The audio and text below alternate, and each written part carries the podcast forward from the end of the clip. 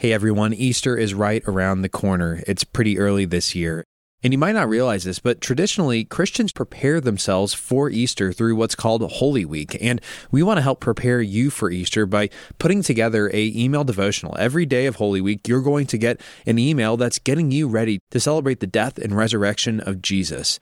Make sure to click the link in our show notes and we'll do that together.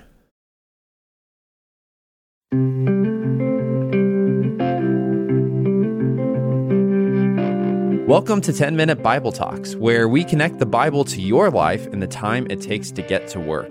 I'm Patrick Miller. And I'm Keith Simon. Right now, we're working through the story of David's life found in 1st and 2nd Samuel. If you're a grandparent of a college student, you need to ask for their syllabi. Why?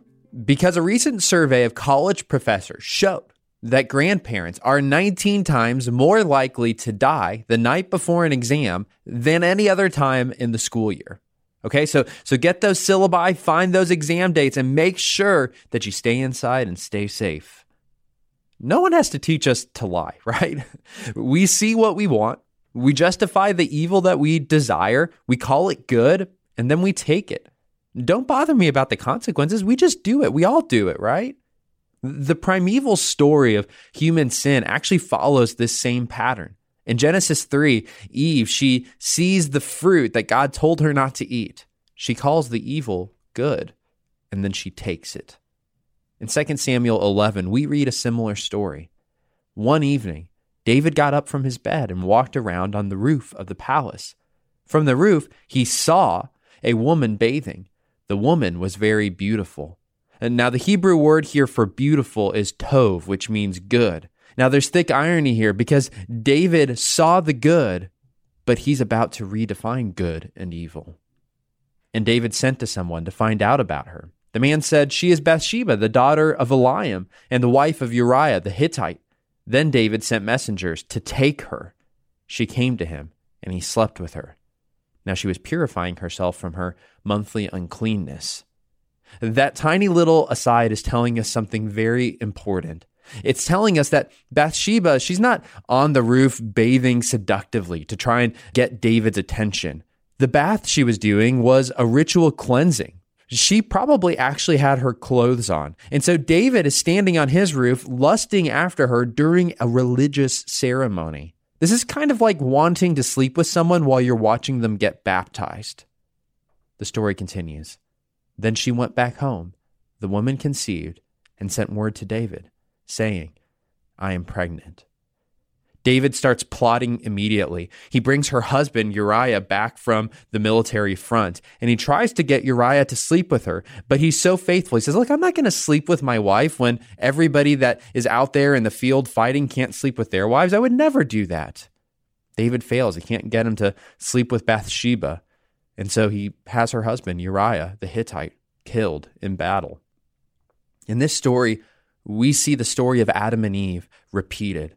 They saw the fruit. They called the evil they desired good, and they took it. David sees Bathsheba, and he makes the, the evil that he desires good in his mind. And so he takes her sexually for himself. And just like Adam and Eve's first sin, this is really the turning point in David's life. As Walter Brueggemann put it, he said, For David and for Israel, we are at the moment of no return. Innocence is never to be retrieved. From now on, the life of David is marked. So, what's the mark on David? Well, there's lots of marks, we might say. It's the mark of selfish power.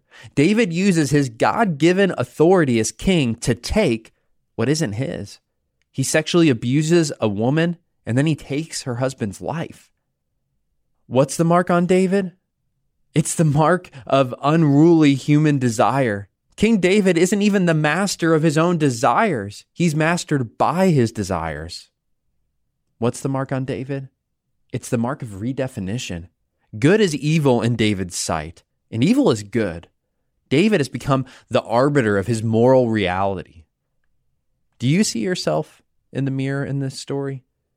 I know I do. I mean, I don't do the exact same things, but I see these things in my heart. I mean, do you ever see those same marks on your heart? Have you ever used your power, whatever it is, because we all have power in different ways, but have you ever used your power to take something that isn't yours? Uh, to, to take credit for something or to take more money, to take someone or something for your sexual pleasure, to take someone's reputation down, to take, take, take, take, take for me. Have you ever been mastered by your desires?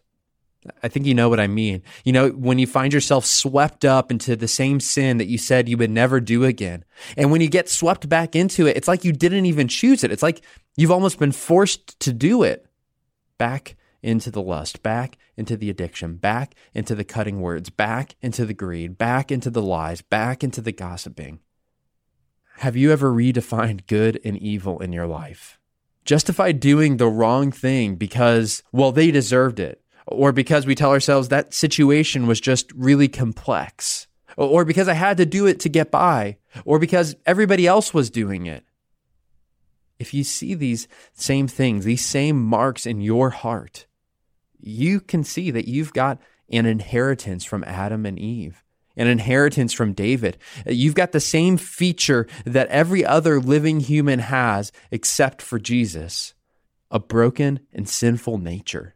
We've all got this internal predilection to rebel against God, to cast off His rule and His authority in our life, and to try and rule ourselves instead. And in this dark, stark story, the narrator, he's making a bold claim.